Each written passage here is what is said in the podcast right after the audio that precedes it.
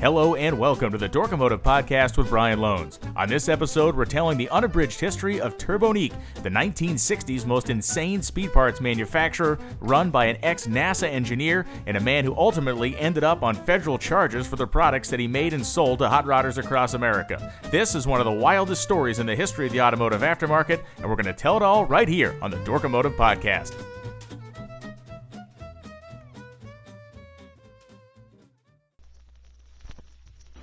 Turbonique Incorporated of Orlando, Florida is the manufacturer of a unique line of propulsion equipment.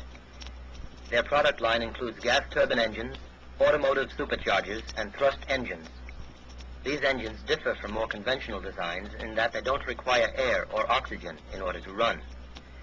This is due to Turbonique's special monopropellant design. Monopropellant fuels contain all the constituents required for combustion in a single substance. Sounds like the type of stuff you need to be a rocket scientist to figure out, right? Hey, everybody, this is Brian Lohnes, and this is the Dorkomotive Podcast. And that voice you heard on that recording, which you'll hear again throughout the show, is explaining how a Turbonique rocket drag axle, a Turbonique auxiliary supercharger, or a Turbonique rocket thrust engine works and what it is fueled by. This is a company that manufactured these products, uh, kind of manufactured these products, and we'll get to that by the end of the story in the 1960s, going out of business basically in 1970. So, we're going to talk about this. We're going to start by telling the story of the rocket scientist, the rocket engineer that actually founded the Turbo Turbonique company. His name was Gene Middlebrooks, and all of this action takes place in Florida, and that's really no mistake because Middlebrooks, as a contractor to the U.S. government working on rocket programs like the Vanguard rocket program in the 1950s and uh, early 60s, was working on developing the solid fuel rockets that would ultimately carry uh, intercontinental ballistic missiles around the world. Would ultimately carry the astronauts into space. And for whatever reason, Gene Middlebrooks figured out, at least had a passing interest in the world of hot rodding. And like so many rocket propulsion engineers of this era really felt that rockets and the technology behind rockets could cure almost all the world's ills. These guys had such wild visions of what was possible by harnessing the power of rocketry, the power of rocket fuel specifically, and harnessing that power to turn it into whatever we really needed it to do. So when we start to tell the Turbonique story, we have to actually go beyond Turbonique's history and start with Gene Middlebrooks' history in the late 1950s. As Gene Middlebrooks is working as an engineer on these programs for the U.S. government, he's also working on side projects as so many engineers do. In this case, for Middlebrooks, it was a battery operated supercharger, auxiliary supercharger for cars. The benefit, of course, of an electric supercharger is that it puts no tax on the engine, so you're basically getting quote unquote free horsepower. If the engine doesn't have to turn the supercharger itself or work harder to make that supercharger spin, then any additional input you get from the supercharger is effectively free and the engine will make a ton more power the technology, as one would imagine in the late 1950s, to actually build this thing um, was not really that great. And specifically on the powering side of this, you needed these massive batteries to actually make enough power to turn the supercharger to do anything even close to providing boost to the engine, which, of course, you add boost, you add more fuel, you make more horsepower. So it is in the late 50s, specifically right around 1958, that Gene Middlebrooks has his first run in with the federal authorities on mail fraud charges. The reason is he's taking deposits for this product that he is advertising in magazines, is advertising in, you know, racing trade papers and stuff across the country. He's taking deposits and he's not really sending anything to anybody. And this will become a bit of a recurring theme in different ways for Gene Middlebrooks over the course of time. I've never seen one of these superchargers. I've never witnessed one in action. I've never actually seen anybody have a photo of one. I've never seen the brochure they were sold on, but we do know through court records that I found in research that in 1958, Middlebrooks was brought up on mail fraud charges and was actually acquitted. So um, he had a good lawyer apparently at that time, and we'll find out later on in his life he did not have quite the same legal representation. So as 1958 closes, Gene Middlebrooks, likely discouraged by his failure of the electric supercharger, begins to formulate some new ideas. And those new ideas would work their way up until about 1962 when we start to see advertising for a company based in Orlando, Florida called Turbonique. And the things that Turbonique are advertising are beyond the scope of anything anybody has conceived to sell to hot rodders before or since. Let's get into the product line of the Turbonique company. So there were three products that Gene Middlebrooks marketed over the about half a decade lifespan of the Turbonique company of Orlando, Florida. Those three products were um, thrust-driven rockets, Okay, just a pretty simple concept there. You put your rocket. We I mentioned this product briefly in an earlier podcast about Captain Jack McClure, who actually mounted a couple of these on a go kart, went 160 miles an hour. So these were just your normal standard cruising operating or standard cruising model rocket engines that you would hit a button and whoosh, the thrust would come out and off you go. The next two were the incredible products that were designed for cars. The first one was an auxiliary supercharger. Now remember, I mentioned in 19 in the 50s that Middlebrooks developed this battery operated supercharger, or at least tried to. So this was his ultimate rocket powered extension of that.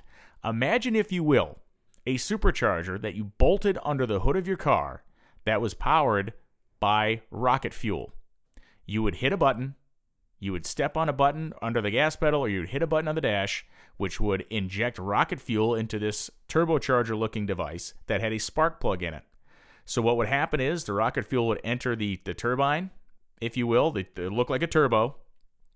The spark plug would go off, and it would cause this thing to turn into a mini rocket engine under the hood, which would then force air into the engine the idea of this is so insane because it can't really be throttled. You would just stand on it and it would throw everything it had into your engine at once. And again, in the 1950s, we're talking about cars that at most had two four barrel carburetors on them. Some had, you know, five or six Stromberg carburetors on them or just a pair of Stromberg carburetors on them. And this thing, at the push of a button, would be sending umpteen dozens of pounds of boost, one would assume, into the engine. They used to claim that this little device made enough thrust on its own, made enough boost, moved enough air to actually be operated as the starter for a jet engine on a plane. So it developed that much volume to shove into the engine. Now, there are actually examples of these auxiliary superchargers that people still own. Never seen one used, but I have seen, and you can find them too. If you Google up Turbonique Auxiliary Supercharger, you can find them in pieces.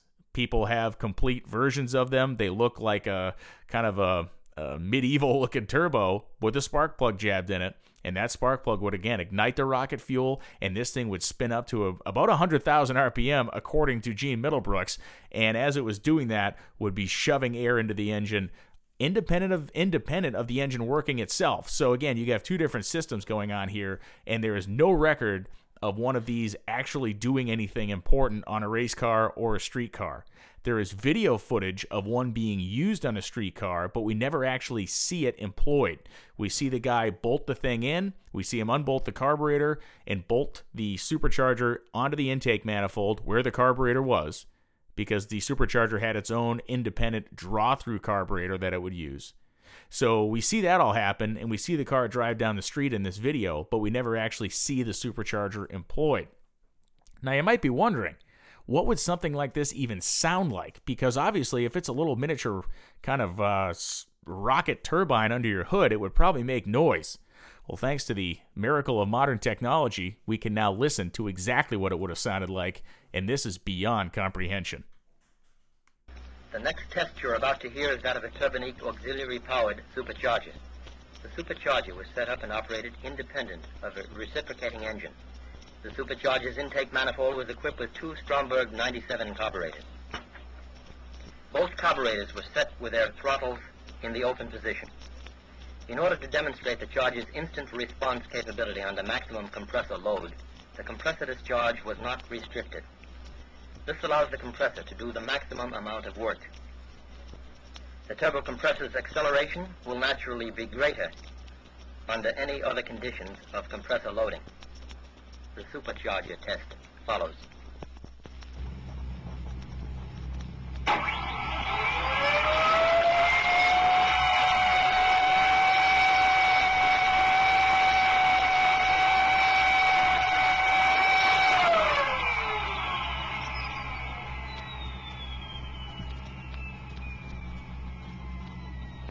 So there's that. It sounds like you have a, a, a, insane air raid siren under the hood of your car. And as we heard the narrator say, and I'm not sure if that's Gene Middlebrooks' voice or not, or if it's a paid narrator. Either way, what we heard the narrator describe was the fact that this the supercharger at its inlet had two Stromberg 97 carburetors that were pinned wide open just like someone would be driving wide open throttle.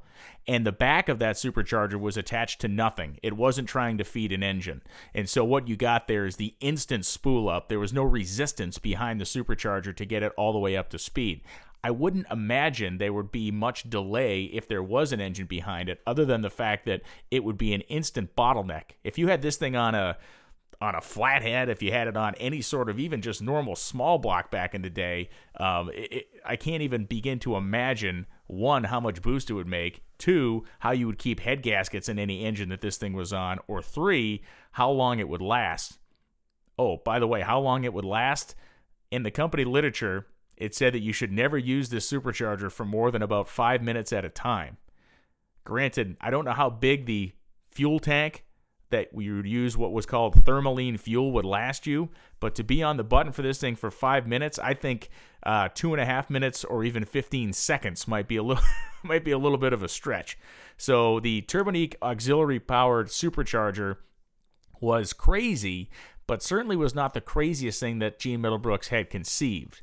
That honor goes to a device called the Turbonique Rocket Drag Axle. And before we talk about exactly what this thing was, let's listen to what it sounded like. Since most persons are not familiar with the operating sounds of such unconventional engines, their recorded sounds are presented on this record for the convenience of prospective customers. The first engine noises to be presented are those of a Model 2 microturbo gas turbine engine. The test engine was set up for operation on Turbonique's Prony brake absorption dynamometer. The engine was started under complete stall condition. After a few seconds of stalled operation, brake pressure was reduced on the dynamometer to allow the turbine to rotate. The turbine whine can be heard as its speed is changed over the operating speed range. The engine run was terminated with dynamometer brake pressure applied. Thus, the coast down is rather abrupt. The turbine test follows.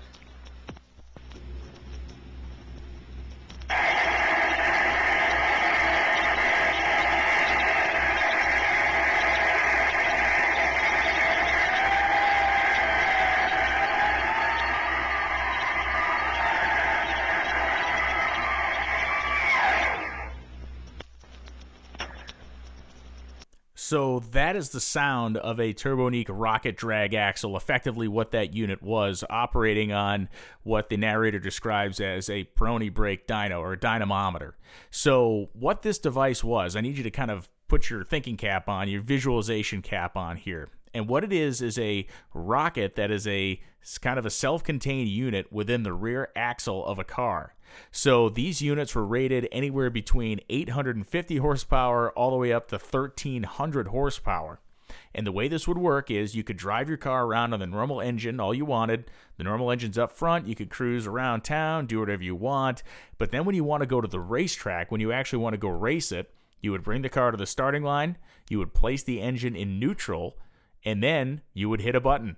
And that button would ignite the rocket underneath, attached to the rear axle that rocket's thrust would spin a wheel, which would then drive the gears in the rear end. So you had a wheel driven, rocket powered version of your streetcar going down the racetrack with about as much horsepower as what a top fuel dragster would have had in the mid 1960s if this sounds like complete lunacy, it was. It used the same fuel called thermaline, which we're going to talk about in a few minutes, as the auxiliary supercharger did and as the thrust rocket engines did, which we'll also talk about in a few minutes.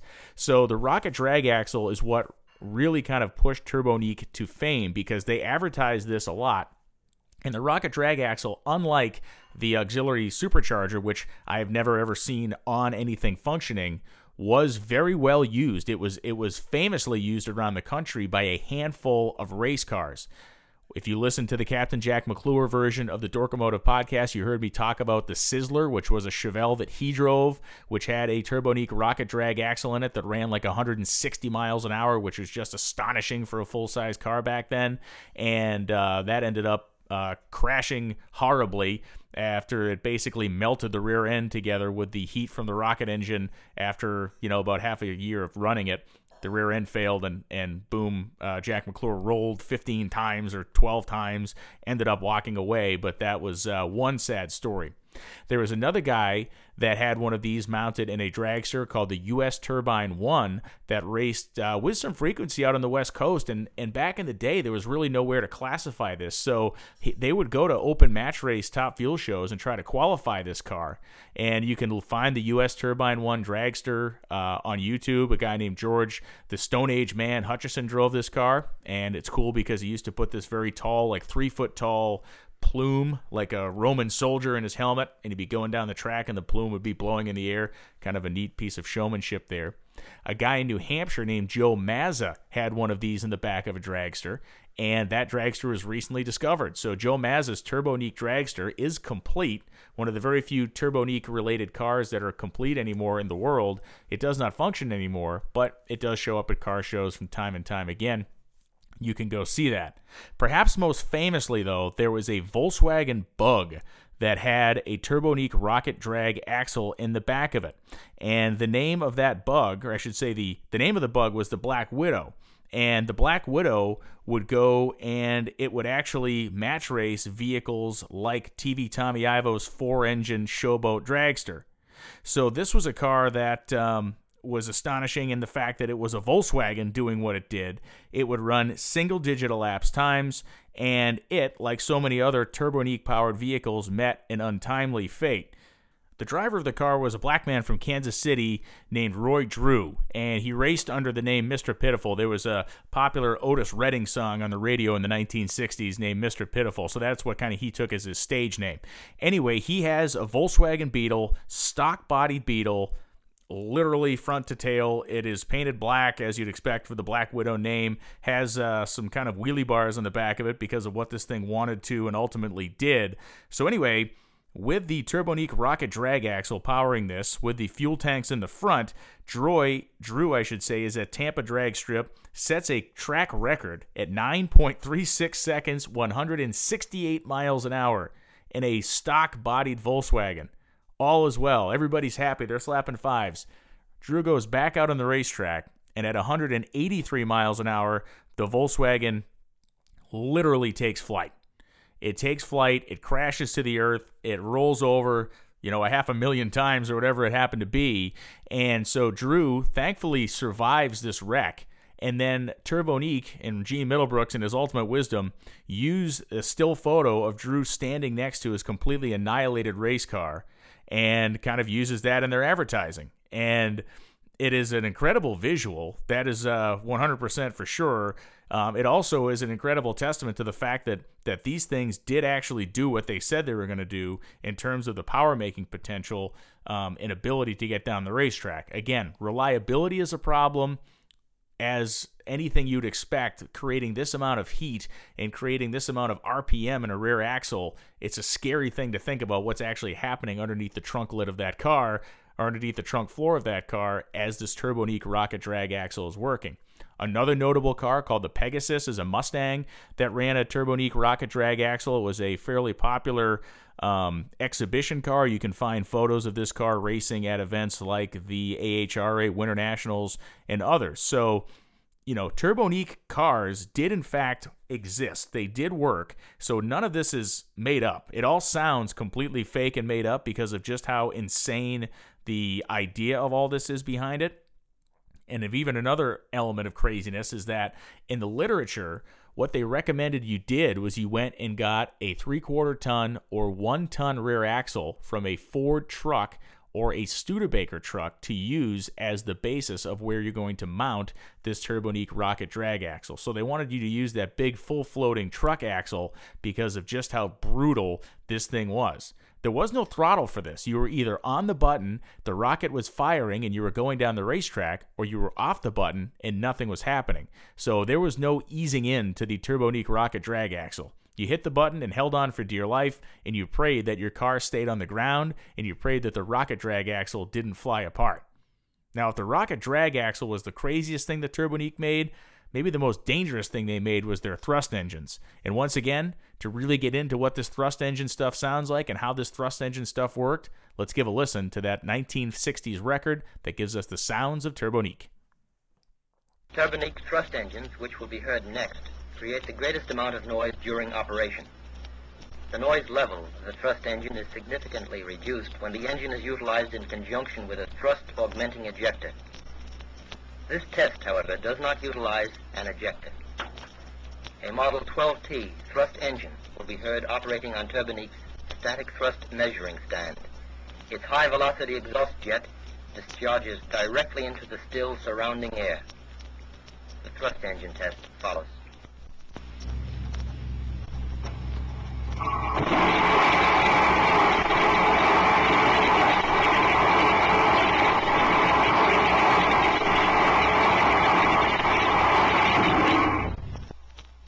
So that's pretty standard issue sounding rocket stuff, right? You kind of just hear the whoosh of the of the thrust coming out of the back of the thrust tubes or the the thrust nozzle, as one would uh, one would perhaps describe it.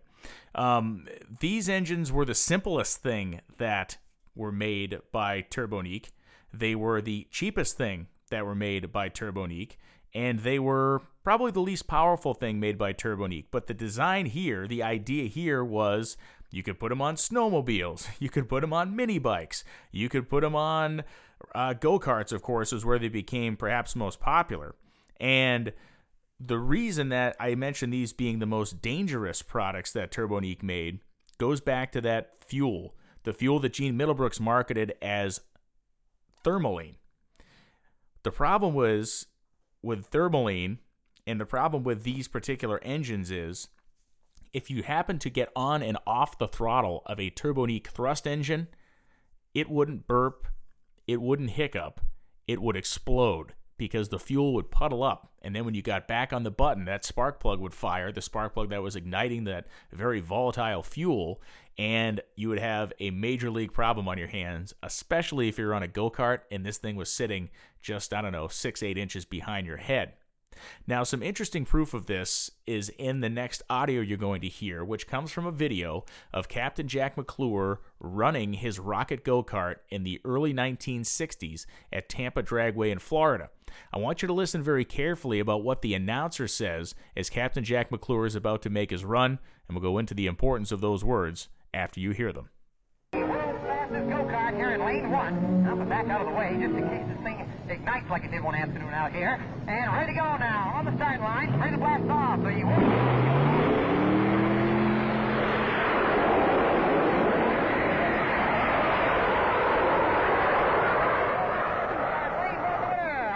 So you heard the announcer say that he wanted to back away from it in case it ignites like it did one afternoon out here. And one of the most interesting things about Turbonique and about its history is the fact that there is actually a fair amount of misinformation out there regarding what happened with a lot of these products. And this is where we're going to get into first the fuel that was used. We're going to explain that a little bit because of uh, its complete insanity. But we're also at this moment want to touch on a couple of things in terms of people being killed by these things exploding or people dying because of these things blowing up. There is not one case documented that I could find, and I have done extensive research on this subject, and it's alluded to in a lot of different stories that um, that people were killed by these things blowing up, and that people were maimed by explosions and all kinds of other stuff. But the reality is, there is not one news story, there is not one drag racing tall tale that can be proven that shows that anybody was actually killed directly by a turbo a turbonique product.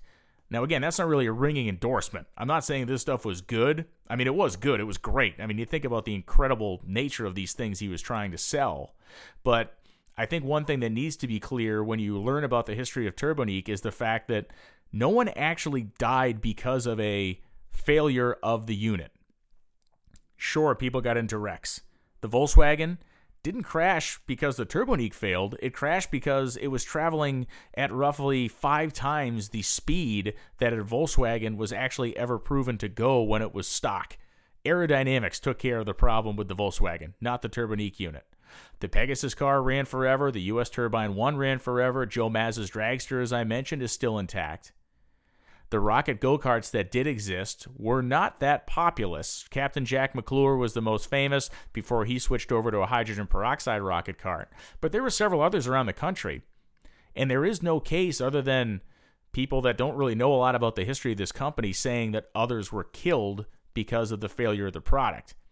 Now, the announcer's words do give us a cautionary tale. He does say he's moving away in case, in my opinion, he's alluding to the fact that this rocket go kart that Jack McClure has has at least once blown up. Um, and I don't think he'd be saying the things he said if he didn't witness it with his own two eyes. So that is an interesting uh, that is an interesting thing to hear somebody actually say out loud. But again, in terms of fatalities, in terms of people being, you know, irreparably harmed by a Turbonique rocket anything or a Turbonique thrust engine or a Turbonique you name it, there really aren't any that we can prove. Now about that fuel, Gene Middlebrooks called it thermaline. Science calls it something else.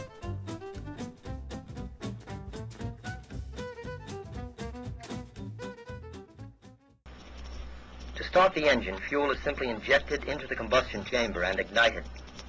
Ignition can be accomplished in the absence of oxygen by using a high-energy glow plug. However, Turbonique prefers the more reliable and quicker starting resulting from an oxygen assist spark ignition system. With this system, oxygen is supplied to the combustion chamber for only a fraction of a second, each time the turbine is started. Once started, the engine will continue to run without further oxygen or air. This ability makes it technically feasible to operate such engines underwater or in the voids of space. Now, it totally makes sense that a guy like Gene Middlebrooks, who made his living as a rocket engineer, would choose this fuel that he called thermaline for marketing purposes uh, for Turbonique as the actual fuel for these rockets and the rocket drag axle and the auxiliary supercharger. So, what thermaline actually was was N propyl nitrate, which as you would expect, is rocket fuel. And the last line in that clip I just played you is the most telling part that it would operate in the void of space. Because what was he doing? He was working for NASA and other government contractors to develop rockets and develop ways for us to launch people uh, into space, to launch missiles into space. So he was very familiar with all these different fuels. Apparently, his specialty was solid fuels, but liquid fuels um, with the same properties, obviously, he knows them pretty well. So let's talk about its cost first off. If we go off of the 1969 pricing for thermaline, which is about 350 a gallon, and he would sell it to you through the mail, that's 25 bucks a gallon today.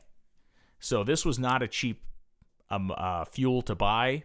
And the fact that this stuff was shipped through the mail and the fact that anyone could buy it at their home is the most probably the most mental part of this whole thing. This is really mean stuff. And despite what he says or what we hear in this audio clip, in the audio clips I've been playing for you, this stuff is no joke. Um, thermaline and or propyl nitrate, if it contacts water and then contacts like ferrous metal like steel, it'll explode. Uh, it is unstable. It is not shelf happy. It does not age well. It will combust uh, under pressure. It will do all this. It will do all the kinds of things that nitromethane does that we talk about in drag racing, but it'll even do those at kind of a worse rate. Being a monopropellant, nitromethane at least needs oxygen to ignite. And normal pro- N-propyl nitrate doesn't need anything. It literally doesn't need anything to ignite it. My understanding is, and from what I've read um, on the data sheets about this, it is kind of a milky white looking liquid.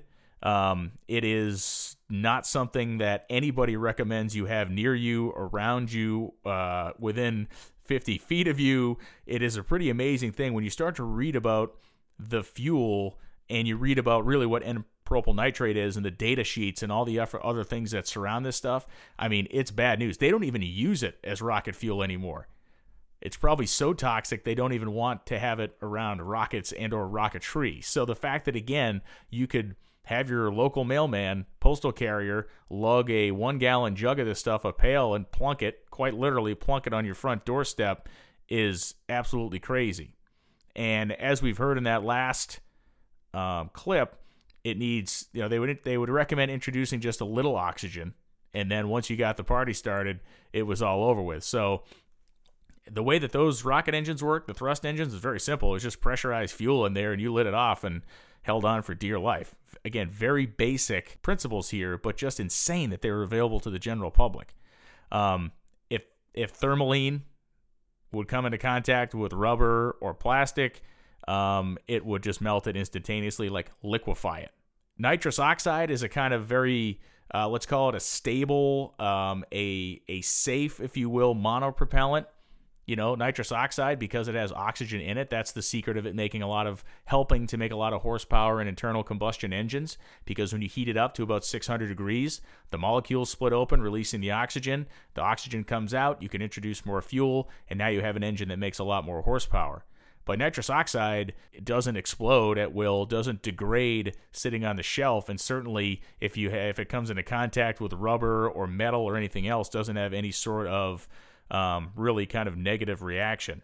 So I've mentioned the mail a few times, I've mentioned the price of things a few times, and we really need now to get into the downfall of Gene Middlebrooks, the downfall of Turbonique, and how he found himself being prosecuted by federal authorities for making the most insane hot rod parts of all time. We need to talk about price. So Thermolene fuel we mentioned, 350 a gallon in 1969 equates to $25 a gallon today. It is hard to find exact pricing for the auxiliary supercharger and for the thrust engines, but it is not difficult to find pricing for the rocket drag axle. And Gene Middlebrook sold a rocket drag axle at three different price points. The first one was $2,430. This is in 1968 money. And this was for basically raw castings that you had to finish yourself. Now, he would say in the advertising that these could be finished by with simple hand tools. Anybody with some mechanical gumption and some smarts could buy this kit and they would be able to finish the product and they would be able to have it under their car for the cheapest amount of 2430. That is the equivalent of $18,420 today. So then you can move up to the next level of finishment $3,225. You got a little bit more machine work done by Turbonique. You got a fairly more complete product, and it came with the axle that you could also assemble with it. So basically, you're resp- you were responsible for providing your own hardware. You were responsible for building the axle, but all the pieces were there, and it required a little bit of work to finish it. That 3225 is equal to $24,446 today. And finally, the most expensive way to buy this thing was a factory built, complete, ready to install unit. And I would argue that any of the race cars that we saw in the 1960s with Turbonique axles had them completely built by Gene Middlebrooks and the Turbonique factory, and they were delivered complete.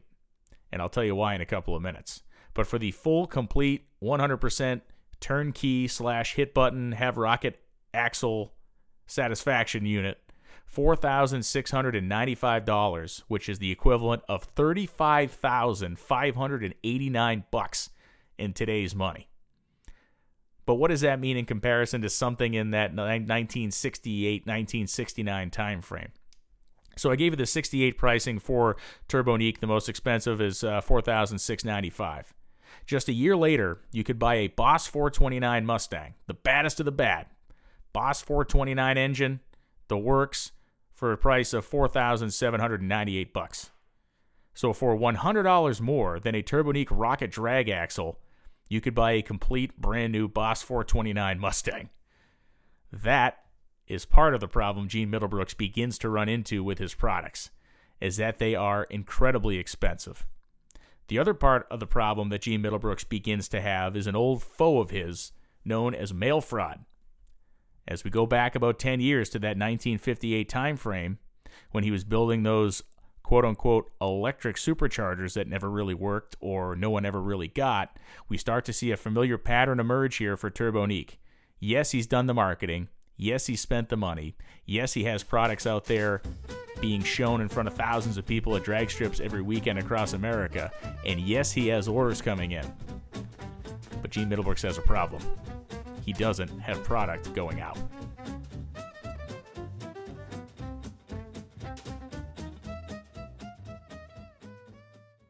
As so often happens in cases like this with kind of a wild product and perhaps even a wilder entrepreneur behind the product, uh, things get weird. And it seems as though Gene Middlebrooks maybe fell into the same trap that so many other entrepreneurs have fallen into over the years where they are using the orders they're receiving as seed money to fill the orders they have already received. And that is not good business. That is kind of like a pyramid scheme that is genuinely and generally uh, going to fail and fail in spectacular fashion. So in 19 late 1968, early 69, Middlebrooks is brought into federal court and he faces a 21 count indictment uh, for various violations of federal law, most of them surrounding the use of the mail to sell a product that doesn't really exist in the form or fashion you're trying to sell it in. So the jury found Middlebrooks guilty on 16 counts found him not guilty on three counts, and the feds dismissed the other two counts or the other count in the indictment. Uh, the trial judge sentenced him to two years imprisonment, fined him $4,000 on the eight counts that he was convicted on.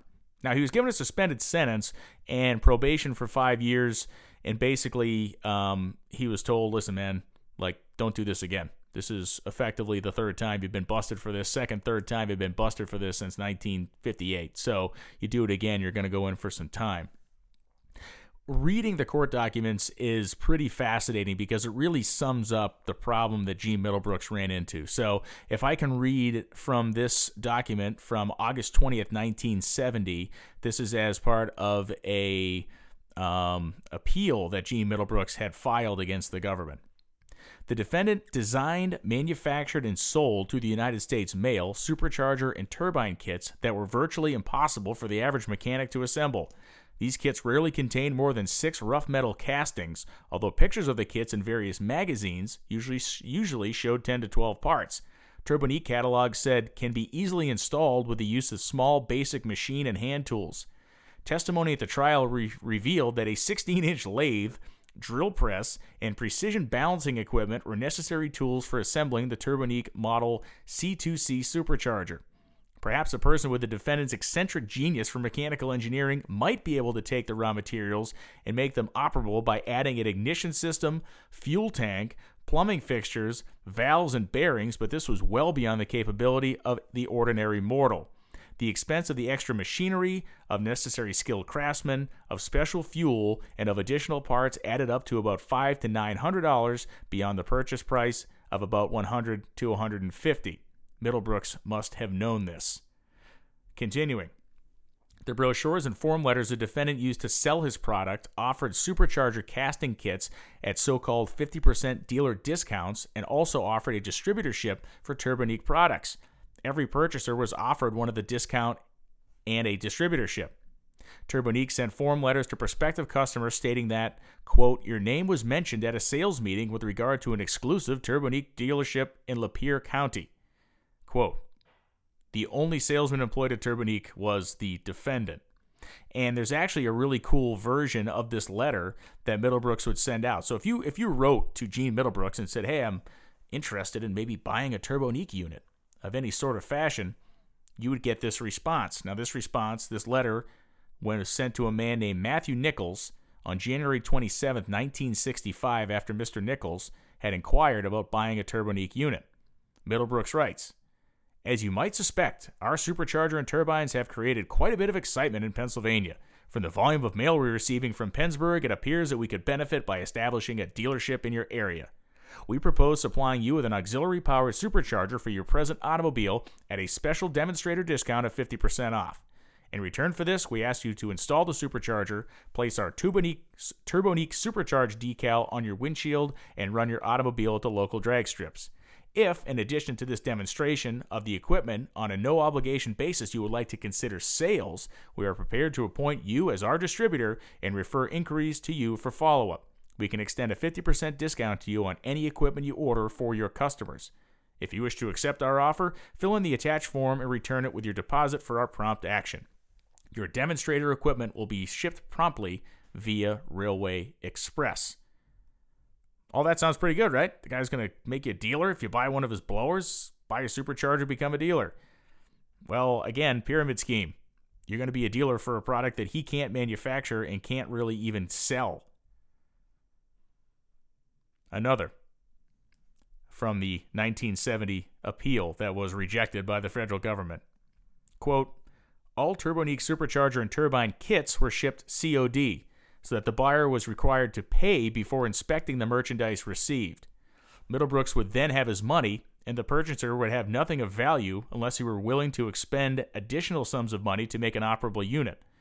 In the final analysis, a buyer of one of these kits would either be stuck with something valueless to him and change off the transaction to experience, or he would have to engage in a series of progressively more expensive purchases to assemble and make operable the initial purchase of rough metal castings. Once a Turbonique customer had parted with his money, there was no hope of him retaining, no hope of him obtaining a refund. Return shipments were authorized only for exchange and as credit towards the purchase of more expensive supercharger models. We continue. The record shows that the scheme to defraud, for which the mails were an essential element, were premised on half truths, subtle concealment of material facts, and patent falsehoods. Instead of a product easily installed, a purchaser acquired a few parts which were then with the addition of other parts and the skills of an electrician, plumber, and machinist just might have one day become an operable supercharger.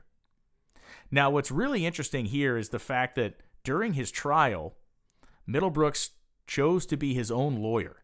And this is where we get to see kind of who Gene Middlebrooks maybe really is, because this was um, this was not a great decision, and it's a decision that uh, the judge uh, did not agree with, and it's something that uh, is pretty funny. So we read from the 1972 appeal that Gene Middlebrooks lost, and we go back to the initial court trial. We begin. It appears that Middlebrooks was engaged in 1968 in the manufacture and sale of automotive turbine and supercharger kits. In that capacity, he was investigated and indicted on 21 counts of mail fraud. At a hearing held prior to the 1968 trial and at the trial himself, Middlebrooks emphatically waived his right to counsel, stating at both times that he preferred to argue his own case.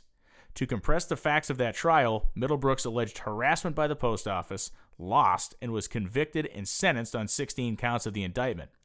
Having failed on in his direct appeals and exhausted his motions to extend time prior to the commencement of sentence, Middlebrooks entered federal custody and immediately filed this Section 2255 proceeding, which was yet another appeal.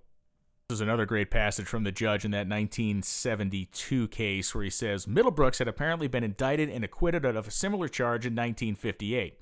It appears from the record that he took the opportunity of this second indictment in 1968 to vent his spleen at the post office.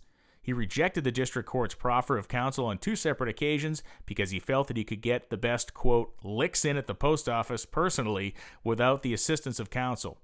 Whatever its wisdom, this is a reasonable exercise of Middlebrooks' freedom of choice. For his decision, Middlebrooks can perhaps be faulted with poor judgment, but the trial judge on that evidence alone cannot be faulted for failing to remind Middlebrooks quite adequately that he would be better advised to accept counsel. Rather, the trial judge in 1968 conducted a thorough inquiry into Middlebrooks' intentions and capacities. This is important because the hinge point on Middlebrooks' appeals were the fact that he was, well, crazy during his initial trial. He said that he was incapable of representing himself, that the judge should have known that, and that the judge, by allowing him to represent himself, uh, failed him and therefore should have a mistrial. He claimed that he was suffering from hypomania, which, if you look up hypomania, it basically is a very generic um, explanation for craziness. The refunds were his biggest problem, and the fact that he never gave anybody any money back. So when they sent him money for a product, he never sent them what they ordered, what they thought they were getting. And then when they complained, no one ever got the money back. And so Middlebrooks then attempted to basically throw his secretary under the bus a woman named Kilpatrick. Kilpatrick has to testify at the trial, and this is, again, looking at Mr. Middlebrook's character, this is speaking to exactly what we're talking about. And we quote from the judge. Although the defense, defendant's secretary, Ms. Kilpatrick, did not testify she was the custodian of a certain group of records referred to as the quote unquote refund ledger, nor that such records were kept in the ordinary course of business, nor when the transaction contained in such a ledger were recorded, the defendant attempted to introduce this record through Mrs. Kilpatrick. An examination of what the defendant described as the refund ledger revealed that checks were issued in many instances without any notation as to what they represented, and many of the ent- entries merely reflected credit exchanges rather than refunds. A characterization of this hodgepodge of unauthenticated records as a refund ledger was a self serving characterization with no basis in fact. In the case at the bar, the defendant offered no live testimony by witnesses who dealt with Turbonique and received refunds. End quote. The big problem here is the fact that the government did have people that got screwed over by Gene Middlebrooks that did not get refunds, that sat on the bench or that sat on the witness stand and buried him with testimony. So Middlebrooks does have to spend two years in prison. He is released early, or I should say, he's released at the end of the two years, has to serve his remaining time on probation. And what happens to Gene Middlebrooks? So Obviously, his legacy is this Turbonique company.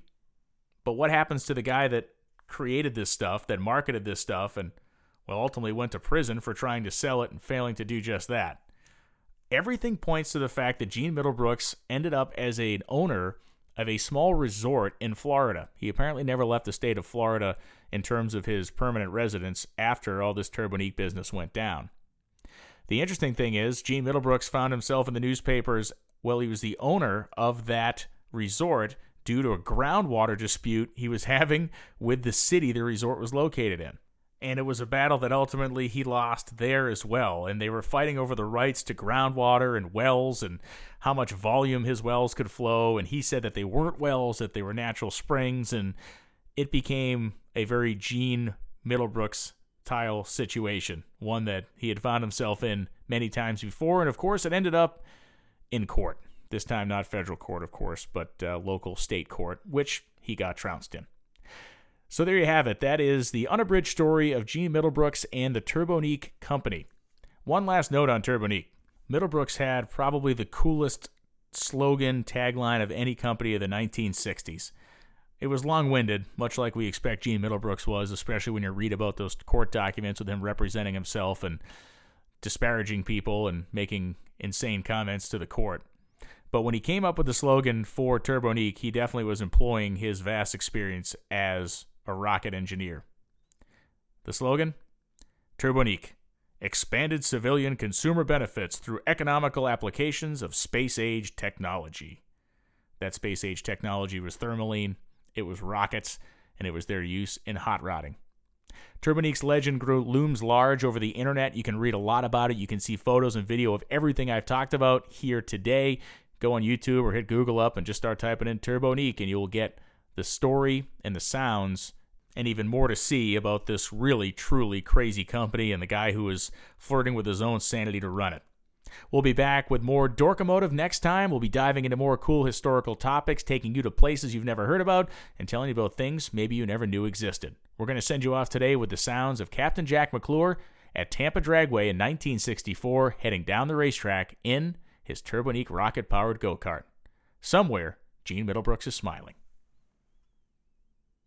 Okay.